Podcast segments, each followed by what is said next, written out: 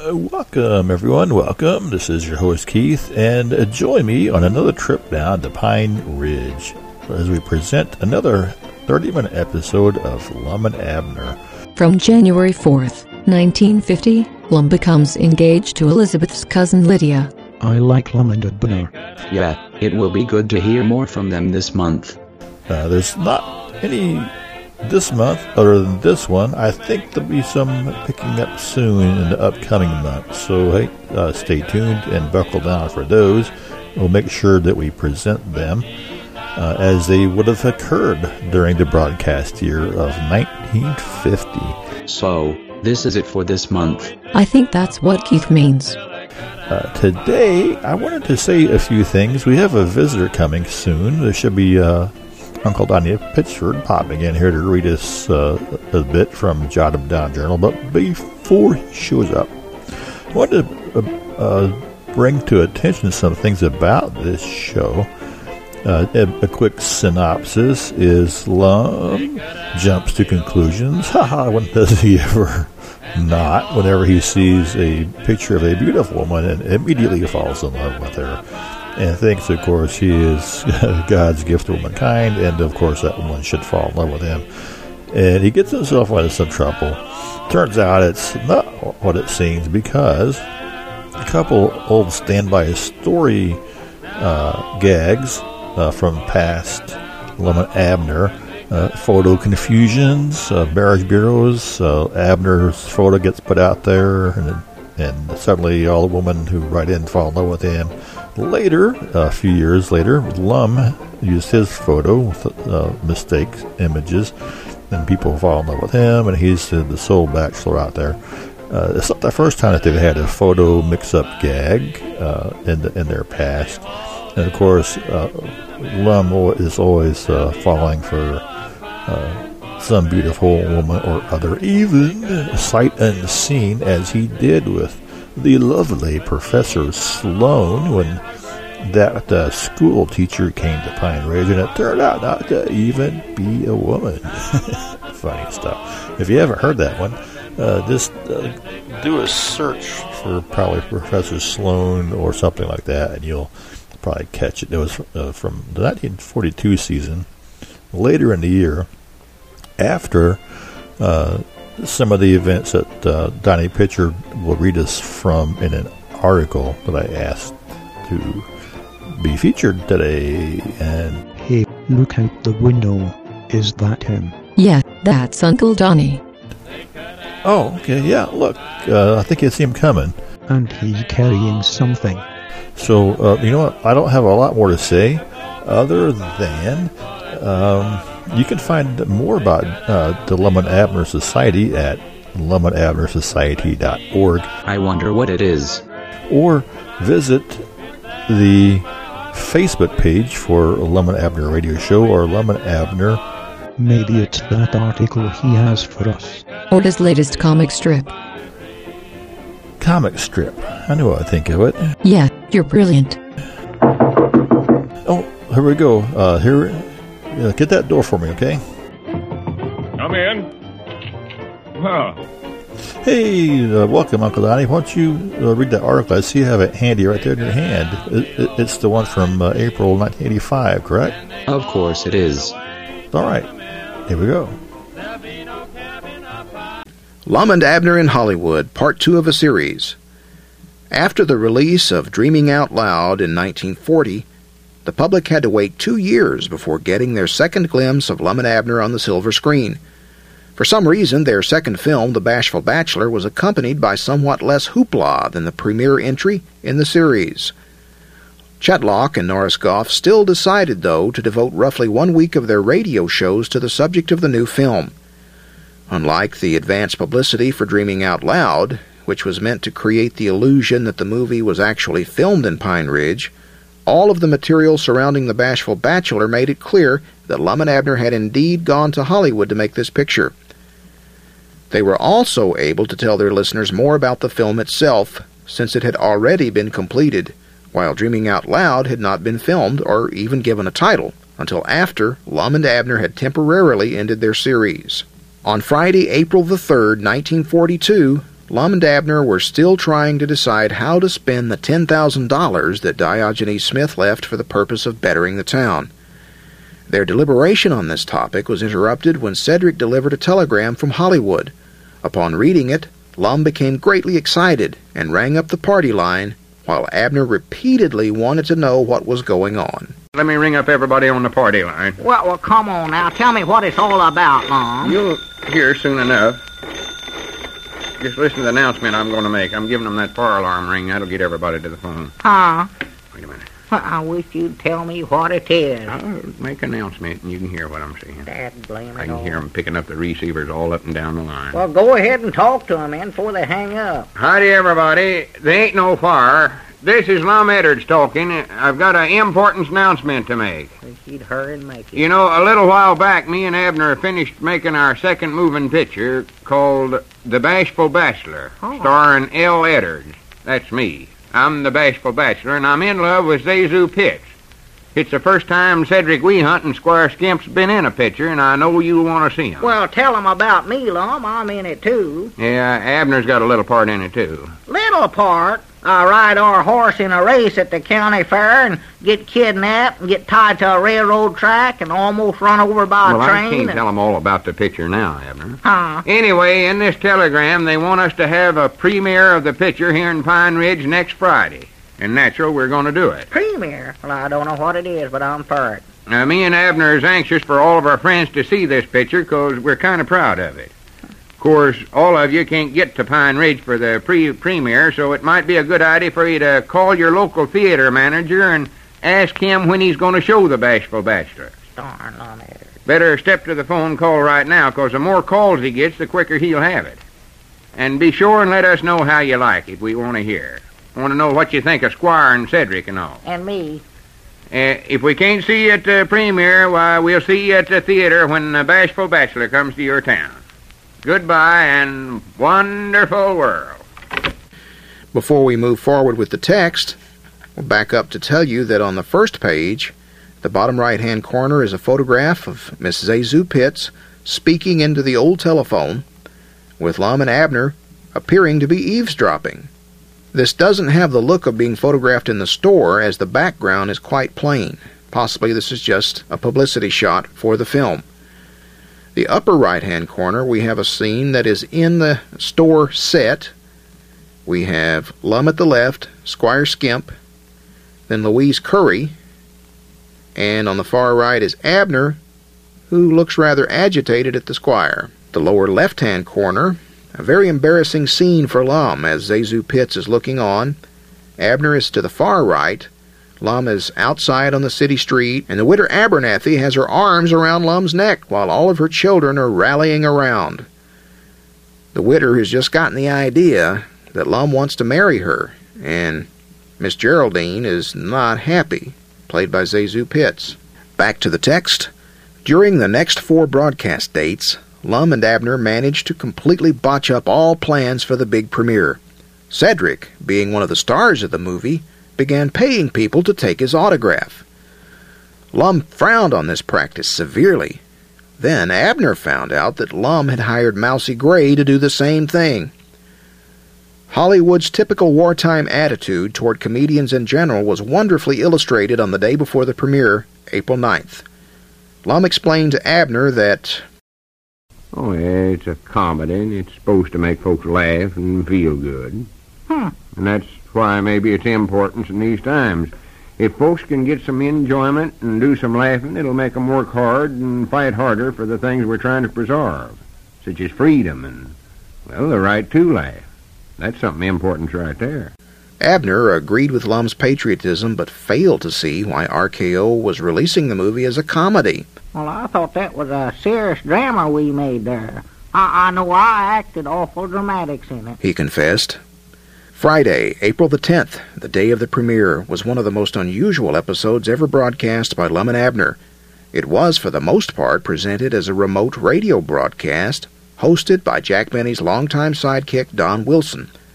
While Wilson interviewed Squire Skimp, although Squire did most of the talking, Lum tried to give Don Ameche, a close personal friend of Lauck and Goff, tips on how to act. Louise Currie, the leading lady of the picture, made a brief appearance and was followed by Gail Patrick, who emerged from Cedric's car saying, Wonderful world and yes, mum. At the close of the show, Don Wilson and Don Ameche effectively canceled Lum's long winded speech by getting Mousy Gray to stage a blackout. So, what about the picture itself? Well, it is perhaps the most pure of all Lum and Abner movies, that is, bearing a closer resemblance to the radio shows than the others. There was a good reason for this. The film was written by Chet Lauck and Norris Goff themselves, whereas Dreaming Out Loud had been concocted by a team of RKO screenwriters. The hiring of Roz Rogers to write the radio episodes in September 1941 had given them much more time to devote to their film. On the next two pictures, Rogers himself received writing credit, which amounted to practically the same thing. The plot of The Bashful Bachelor involves Lum's courtship of Miss Geraldine, ZaSu Pitts, who admires heroes.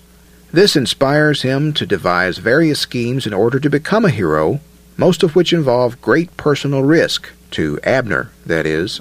The awful eyeglasses that a traveling pitchman sells to Lum and Abner complicate the matter and set up a number of Mr. Magoo type gags.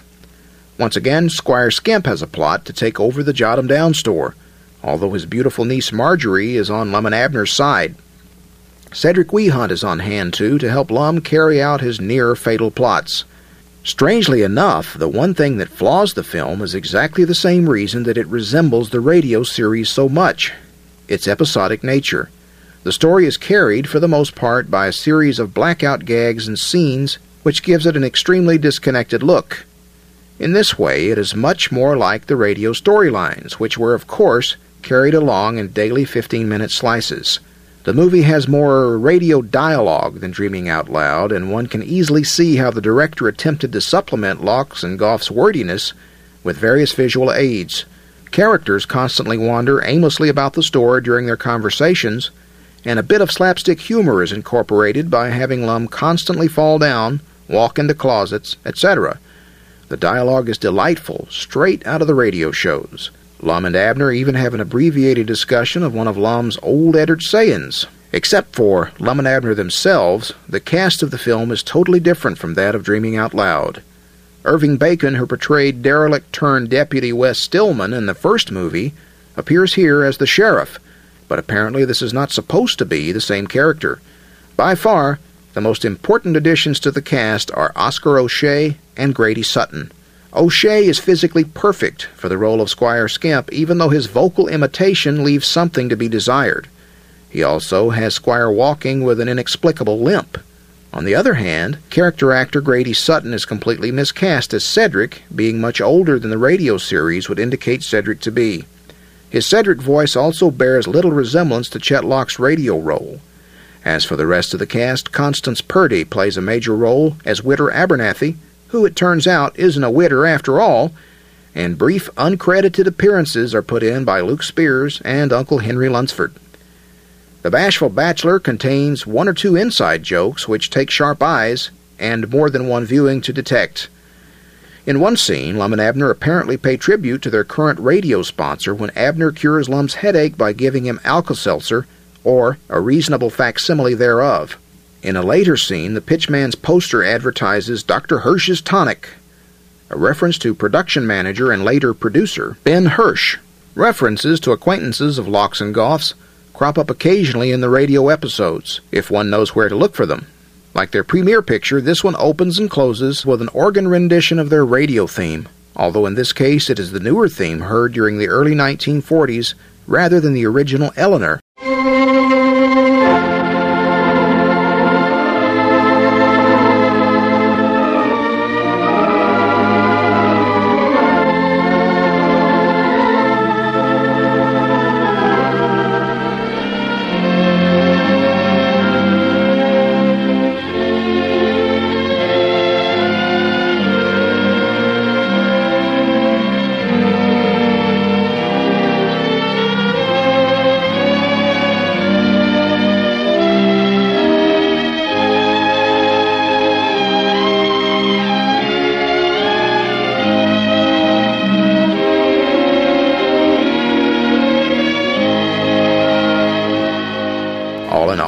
officers of the NLAS picked The Bashful Bachelor as the best Lum and Abner feature, at least as far as comparisons to the radio show go.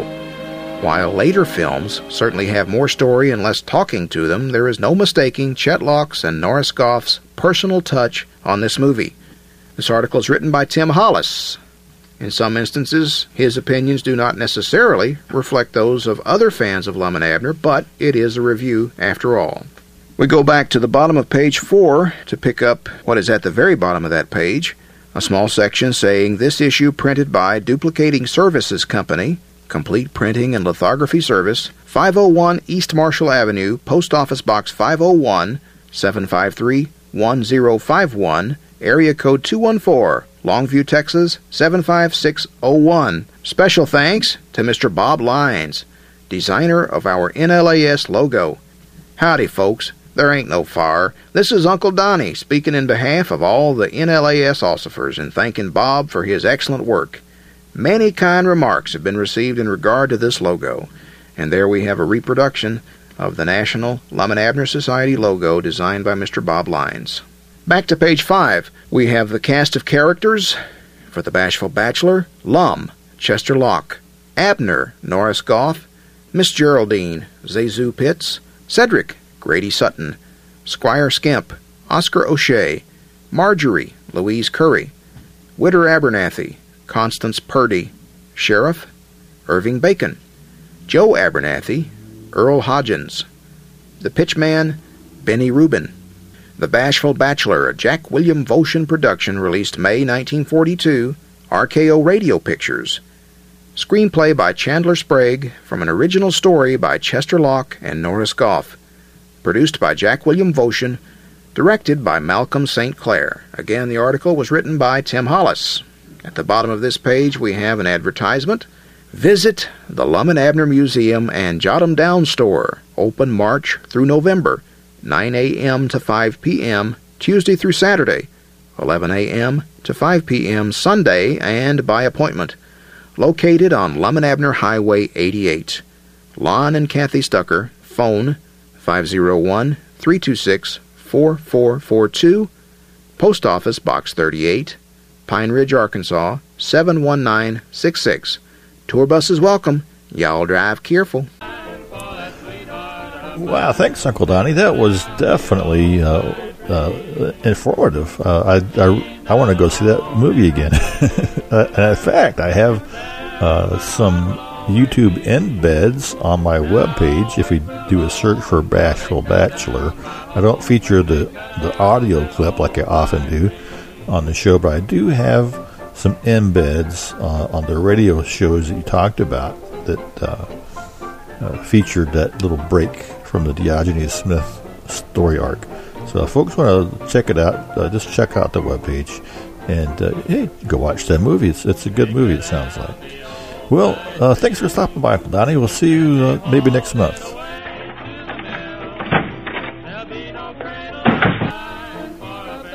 All right, and of course that was uh, Uncle Donnie Pitchford, and uh, always glad to have uh, have him pop in with a word from the Jot 'em Down journals. So I think we talked this thing uh, long enough. So away we go. Take it away, Retrobots. Here's our featured presentation. From January 4th, 1950 Lum becomes engaged to Elizabeth's cousin Lydia, featuring ZaSu Pitts. And Abner Show.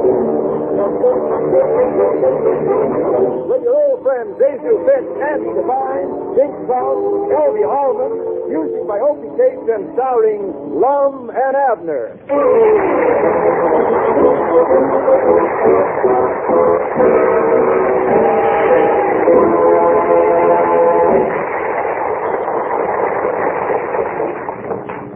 Lum and Abner will be with us in just a moment.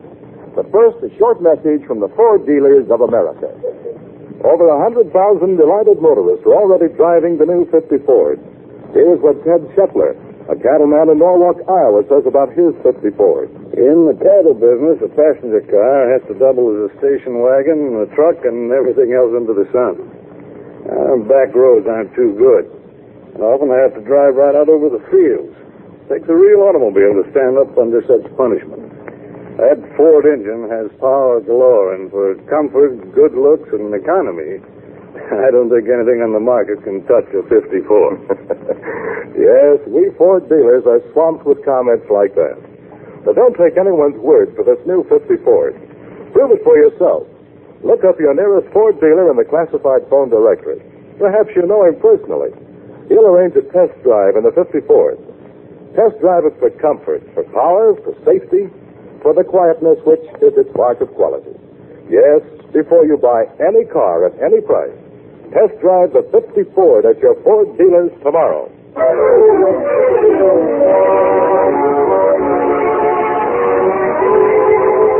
And here they are, your old favorite, Lum and Abner.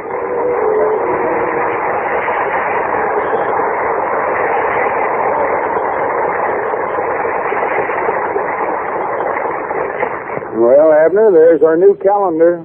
January 1950. Oh, Well, better take that old one down. yeah. Say, ain't that a pretty calendar the Union Bank put down? Yeah, I love that picture. That Indian's got his hand up, shading his eyes, looking for his horse, and he's sitting on it.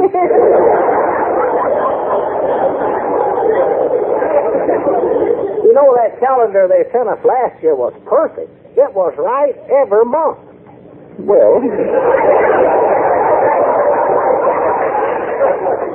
I hope this was just as good. well, of course it will be. Calendar. Uh-oh.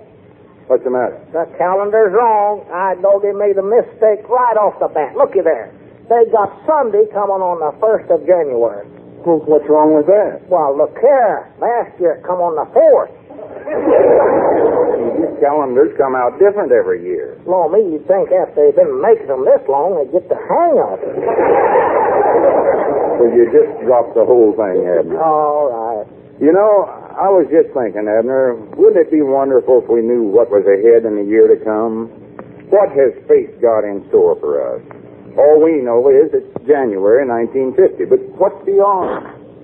February. Don't go tearing up that brand new calendar. I wasn't talking about February at all. I was speaking of something deeper, much deeper. Is April deep enough? Stop tearing up that calendar. Now leave it alone. Doggy, these holidays is ganging up on me. Here we just took our Christmas tree down last week, and according to this calendar, it's might not Easter. Abner, would you do me a favor for the coming year? Sure, Lum. What is it? Shut up. I'm sorry. What was you talking about? Well, I was sort of looking ahead to the future, wondering what 1950 had in store for us. Oh. Who knows? Maybe the new year might find me getting married and final settling down. Oh, you can't tell, Lum. It might not be that bad a year. I'm sure of one thing. If I do get married, it won't be to ZaSu Pitt, no matter how hard she tries. Well, see, you know, it's a shame the way that poor woman feels about you, Lum, and you not being interested at all in her. Now, while she never has come right out and said nothing, I can see in her eyes that she is just crazy about you. Yeah, I kind of suspected that, too. Did you see the New Year's card she sent me? No. Well, I've got it right here. Listen to this. Roses are red and I am blue. 49 slipped by and so did you. Petunias are purple and lilacs are violet. Here's hoping in 50 we middle islet. She's got it bad. Yeah, I wish there was some way of telling her I ain't interested without hurting her feelings. Well, why don't you send her a poem like she sent you? Say, that's a good idea. Now, let's see. What could I say? Well, you might say, uh, I cannot marry you, Miss Pitt. My reason I will explain. The more I hear the wedding march, the more it sounds like mule train.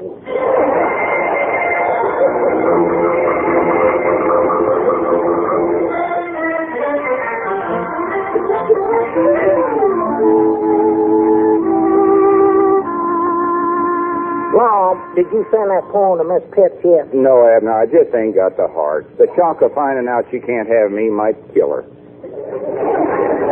Huh? Abner, why should I have so much and other men so little?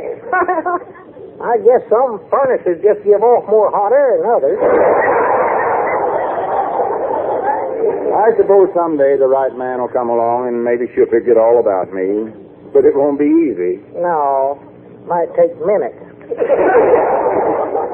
Mom, why don't you sit down and write her a friendly note and tell her that you're already madly in love? In love with who? Yourself. I see you ain't very sympathetic about this whole thing, Abner. Now, here's a girl that's going to end up an old maid just 'cause she can't get the man she loves. Well, doggies, Lum, I ain't got time to worry about every girl that ain't married. Just today, my woman Elizabeth got a letter from a distant cousin I ain't never even seen. Hmm. Said she was coming here all the way from New Jersey to look for a husband. Well, there's always been more women than men. Men is getting scarcer all the time. Well, do you think they'll ever have to ration us, Lum? I don't know. I've often wondered about that. I can just see the government putting up signs. Ladies, make your husbands laugh. Replacements are not available. Oh, That's silly. Of course, I don't see why a girl would have to come all the way from New Jersey to Pine Ridge looking for a man. well, I got the letter right here if you don't believe me. She enclosed a picture. Her, her name is Lydia. Hmm, that's a pretty name, Lydia. What does she look like? Well, there's a picture, judge for yourself. Are you sure this is the right picture? That's Lydia. Why, Granny's Abner, this girl is beautiful. Don't look to be more than 24 or 5. Abner, did you say this girl is coming to Pine Ridge looking for a husband? That's what it says in the letter. Why, Granny's, when word gets around that this beautiful girl is in town, the wolves will be howling all the way from Fort Smith. Abner, you got to do me a favor. What's that? Don't tell nobody she's coming. I want to have her all to myself. But now, Don't argue with me, Abner. What's more, I'm going to send her a letter asking for every date while she's in town. Object, matrimony.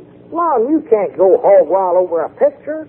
That's more likely artificial coloring and flavoring she's using anyway. Got herself camouflaged up to look this good. Now, Abner, anybody can see that she's a natural beauty. Them sparkling eyes, that soft complexion, them cupid gold lips. That's the work of Mother Nature's brush. Well, it might be Mother Nature's brush, but I bet she's dipping it in Lady Esther's bucket.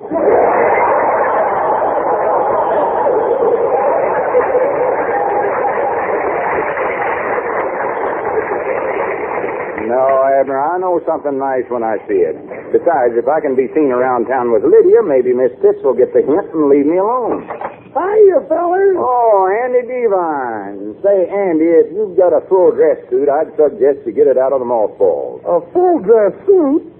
Gee, I, I did have one, but I lent it to my uncle in Cherry Hill and never got it back. Well, write him a letter. Well, it won't do no good. They buried him in it. Lum, ain't you rushing things a little? I was just asking to get it ready, that's all. I may not get married for two or three days after I meet her. Lem Edders, honest now, are you thinking of getting married? Well, I'd say the possibilities is greater than they've ever been. Oh, well, I'll be doggone. You always said you'd die before you got married. Well, what changed your mind? Oh, I don't know. I realized I'd have more fun on the honeymoon this way. Hey, that's a pretty good one. Hey, I got to remember to use that one in the barber shop. More fun on the honey. yeah, and you don't be surprised to hear that I've entered the state of holy wedlock. You mean headlock. oh, gosh, Lem, I can hardly believe it. And if I was you, I'd wait a while before I bothered my uncle for that full dress suit. All he sees her picture. Her picture? Oh, golly, can I see it? Well, sure. Here it is, Andy. Give it back, Andy. You're steaming up the windows. Holy smokes, Lum, she's beautiful. Who is she? I can't tell you yet. All I can say is she's coming all the way from New Jersey to see me. Well, gee. With you getting hitched, Lum, I, I guess I'm the only legible bachelor left in Pine Ridge. you and Key. Yeah. I'd better watch out. With you gone, every girl in town will start throwing their arms around me. It'll take every girl in town to reach that far.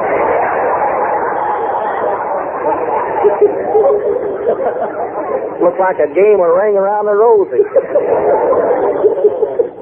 well, I'd better get back to the barber shop. Let me know when you decide on the wedding, Lum. Yeah, I sure will, Andy. So long. Abner, you want to come over to Bickles ready to wear at the county seat and help me pick out a nice fancy sports jacket? I don't want nothing to do with this whole crazy idea. I'm sorry I showed you the picture. All right, I'll go by myself. Oh, before I go, I better write Lydia a letter asking her for all them dates. Now, Wait a minute, I know what I'll do. I'll introduce myself and give her my full description. What do you think of that, Abner? Well, introducing yourself's all right, but if you start describing yourself, they'll arrest you for using a mail to defraud.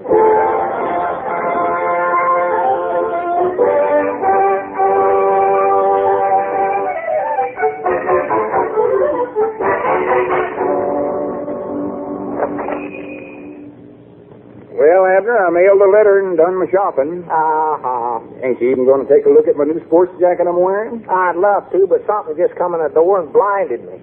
Yeah, I figured Lydia would like something conservative, so I picked out this one. Green and purple checks against a background of orange and chartreuse.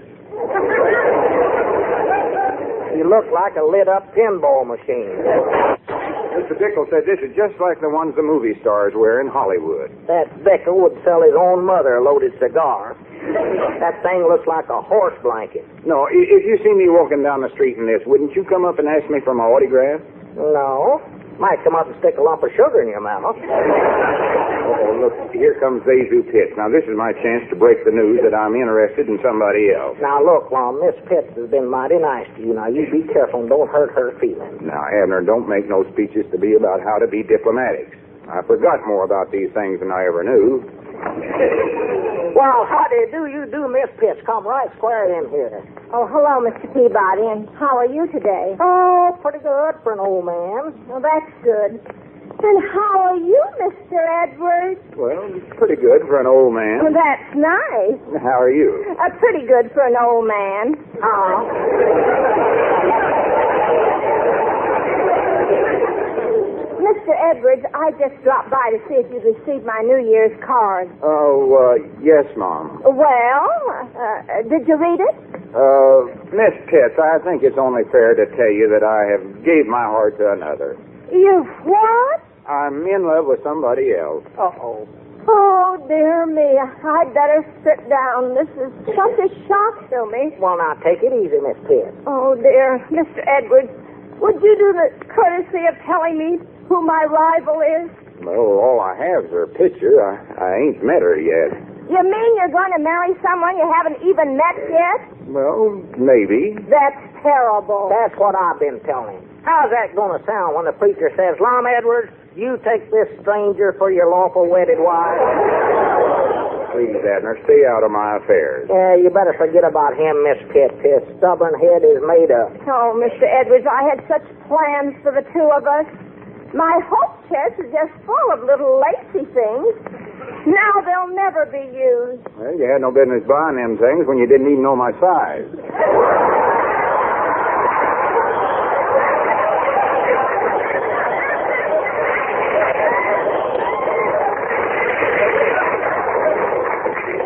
I even had all my towels marked his and hers. Now you've spoiled the whole set. His will never be used. Well, if it'll make you happy, I can stop over once a week and wash my face. Well, this isn't the first time I've been disappointed. I'll get over it. That's the time. I wish you all the luck in the world, Mr. Edwards. And if it doesn't work out, remember, I'll be waiting. Thank you, Miss Pitts. If I'm not home, look on your front porch. Farewell, sweet prince. Parting is such sweet sorrow. I wish your marriage lots of success, but I'll check with you tomorrow.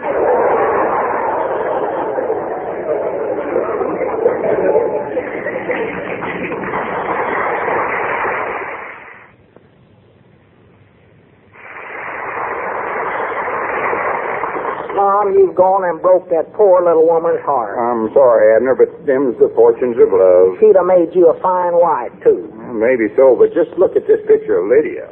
How can you compare Miss Pitts to this girl? Well, she is prettier, I'll admit that. Yeah, I'm sorry I didn't make my letter stronger, Abner. I'd sure hate to lose her. Well, you practical proposed to her. Hey, wait a minute. Hold up that picture again, Lum. All right, what's the matter? Well, what's that writing on the back that's partly rubbed out there? Right? Yeah, right there pretty hard to read. Hi, Granny's Abner. She's a beauty contest winner. It says Miss Egg Harbor, New Jersey. Oh, my goodness. What's the matter? This picture was taken in 1909.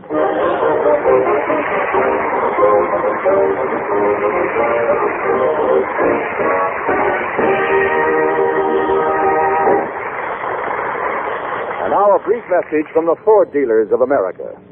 Over a hundred thousand motorists are experiencing the engineering leadership built into the 50 Ford. As owners, they already know that it's the one fine car in the low-priced field, and it's a personal experience that counts in buying a car. That's why the Ford dealers of America are issuing this special invitation to test drive this new 50 Ford for yourself. In the classified phone directory, you'll find the name of your nearest Ford dealer. Perhaps you know him personally. He'll be delighted to arrange a test drive tomorrow. So get behind the wheel and test drive it for the comfort of its midship ride, its unmatched roominess and foam rubber cushion driving ease. Test drive it for the power and quietness of the only V8 in the low price field. The kind of engine found in America's costliest cars, yet priced lower than 10 different six cylinder cars. Test drive it for the safety of its king size brakes, largest in the low priced field. Before you buy any car at any price, you'll find it to your advantage to test drive the 50 Ford at your Ford dealers tomorrow.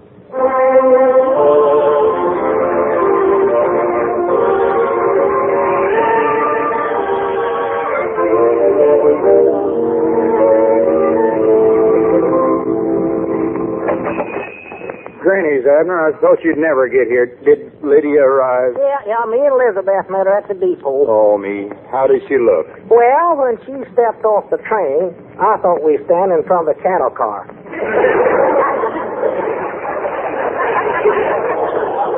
Don't torture me, Abner. Is she really that bad? She's got more wrinkles than a pound of prunes. Oh, me. Let me see that picture again, Lum. I think it was took in 1809.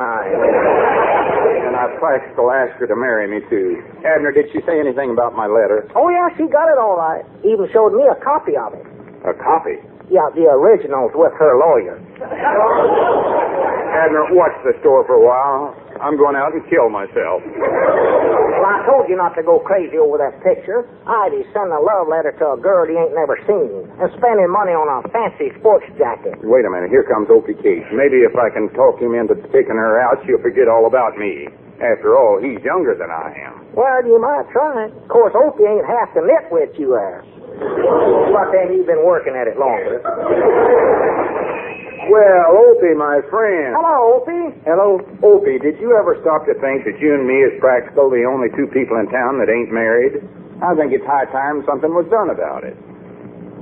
Well, I'm sorry, Lum, but you just ain't my type.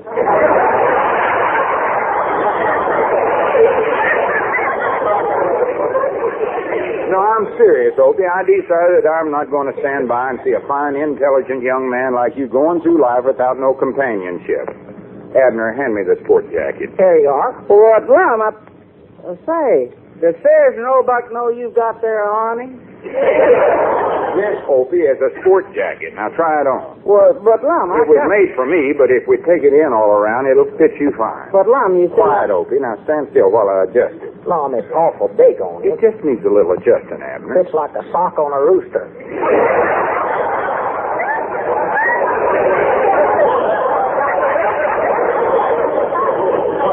Now look what happens if I raise the collar three inches. Now, how's that, Opie? It's dark in here. I can't see nothing. Now that's fine, Opie, considering what Lum's planning for you. You don't know how lucky you are. Well, Lum, why are you trying this jacket on me? Well, I want you to look your best when you take out a certain girl I got for you. Well, Lum, you see, Her I... name is Lydia, and you never seen a prettier girl in your life. That goes for your grandfather, too. Grandfather? Well, of course she is getting along in years, but she'd be kind of like a mother to you. I already got a mother. How you fixed on grandmothers? Look, Lum, I've been trying to tell you, I'm engaged to be married. You're what? Yeah, I'm pledged to Laverne Bidboss over in Plymouth. Take off my coat, Opie. I even sent her some material to make a wedding dress. Cost me five dollars postage. Five dollars postage? Why'd it cost so much? All you sent her was the cloth for the wedding dress. Well, you see, there was a hundred pounds of chicken feed in it.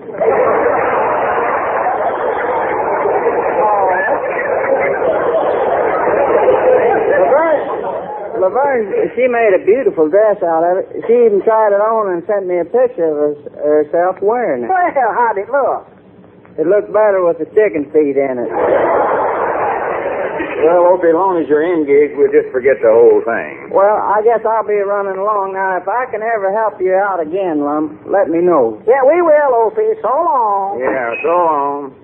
Abner, what am I going to do? She's going to be popping in here any minute. I don't know, Lum. She don't look like the kind of a woman that takes no for an answer. Oh, why did I ever write that letter? I never read the thing. Was it very personal? Well, I started right out calling her my dream boat. Dreamboat. Well, in the picture, she looks like a dream boat. You ought to see her now. She's taking on an awful lot of cargo. Don't stand there making wisecracks, Abner. If you was my friend, you'd think of a way to get me out of this. Lum, if I knew how to get out of these things, I'd still be a bachelor myself. Hey, wait a minute. Ain't that Luke heading up the street? I reckon it is. Nobody else looks like that. Hey, he got his wife through the mail, got her from one of them marriage bureaus. Maybe he knows what I can do. Well, I'd sure ask him. Is that consarn nephew of mine hanging around here? No, Luke, he just left. Uh, say, while you're here, I'd like to ask you a question. Well, what is it? What is it? I ain't got all day. Well, Luke, I fell in love with a woman, but uh, I want to get rid of her. Well, there's only one way to let a woman know the romance is over. Good. How's that? Marry her. But I don't want to get married. Well, nobody wants to get married. It's like the measles. You just can't avoid it. Lum didn't give you the true story, Luke. He fell in love with a picture taken 41 years ago. You can't trust a one of them. Not a one of them. Before I met her, my wife sent me a picture of herself and a lock of her hair. Lock of hair, well, that's sweet. Found out later she'd sent the same thing to 200 other men. Well, what's wrong with that? Wrong with it? Haven't you met old Baldy?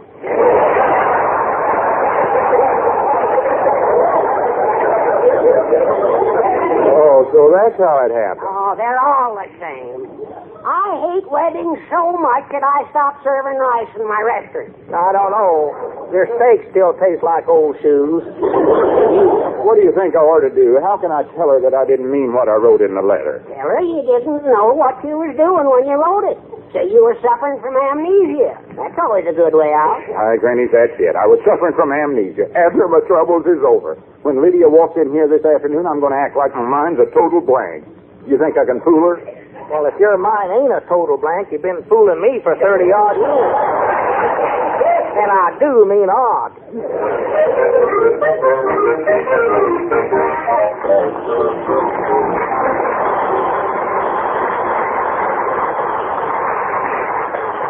You better watch out the window, Abner. I, I don't know what Lydia looks like. I'm watching. I'm. Oh, oh, wait a minute. There she comes. Where? Where? Right over there. She stopped in front of Caleb Weehunt's liver stable. Oh, this is terrible. Why, yes, it is. She better move before she gets hitched to a buggy.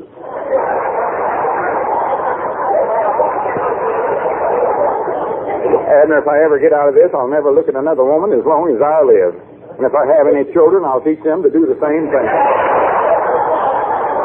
Well, here comes Miss Egg Harbor now. Blank your mind, Lum. Amnesia yourself. Oh, there you are. Oh, my Arkansas Romeo. My great big bundle of goodies. Speak to me. Speak to me. Mother. Mother? Oh, Lum, darling, I'm here. This is your little dreamboat. Look at me. Take a good look. Oh, don't you recognize me now? Oh, Father.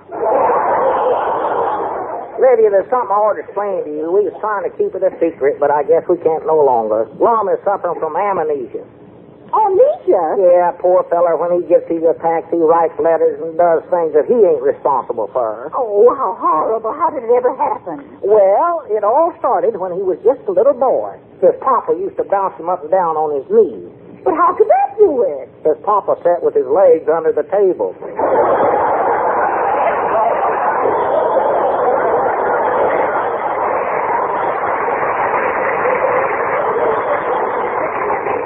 But, but his letter to me was perfectly sane. Oh, Lum, sweetheart, look at me. I'm your Lydia. The girl in the picture, Lydia. Oh, yes. How do you do, Miss Pinkham? This is terrible. Yeah, when he gets this way, he can't even recognize himself. He hasn't even washed his face in a week. He hasn't? Every time he walks in the bathroom, he looks in the mirror and says, Oh, pardon me, and walks out. Oh, the poor boy. Oh, hello, Mr. Peabody. Hello, Miss Pitt. And how are you, Mr. Edwards? Pretty good, Miss Pitts, considering I'm suffering from amnesia. Wait a second. He just recognized this woman. He called her by name. How do you explain that? Oh, well, now, the... Uh, dog is I don't know. Lum, you want to try it? Lum Edwards, I don't like the looks of this. This whole thing looks like a fake. Well, you tried to put something over on me, and I, grannies, I was just trying the same thing right back at you. Oh, yes, well, you're not getting away with it, Slim. You wrote me a letter begging for dates for every night in the week.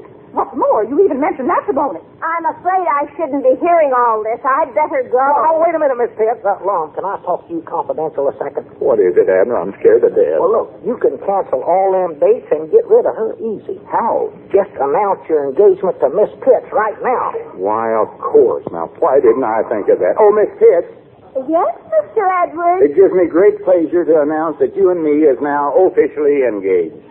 What? Oh, this is so I accept. Oh,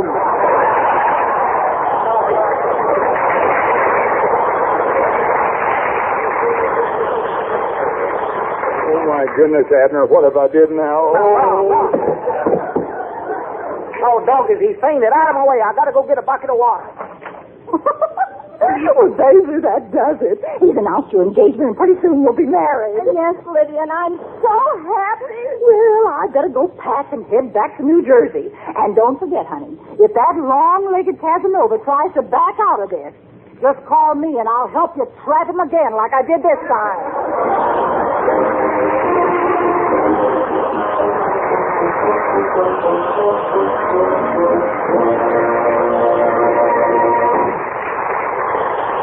And Abner will be back in a moment. Now here's a short message from your local Ford dealer. America's conversation now revolves around 1950 automobile models, but over a 100,000 motorists are already out front with 50 Fords. Here is what Dr. F.G. Kolak of Schuyler, Nebraska says about his 50 Ford. When I get a call, it may be at midnight or 4 a.m. I've got to have Ford's quick starting dependability. Driving over all sorts of roads, comfort needs a lot, too. And my 54 gives me plenty of it. I'm proud of its looks. And it's the safest, most economical car I ever owned. All in all, my 54 is absolutely top. We Ford dealers are not surprised that new owners rave about their 50 Fords. We've studied this new Ford from stem to stern. We know every detail of its 50 ways new for 50. But until you get behind the wheel, you won't be able to believe how good it is. That's the reason we want you to test drive the 50 Ford. The classified phone directory will give you the name of the nearest Ford dealer. Or perhaps you know him personally. Why don't you phone him tomorrow? Before you buy any car at any price, you owe it to yourself to test drive the 50 Ford.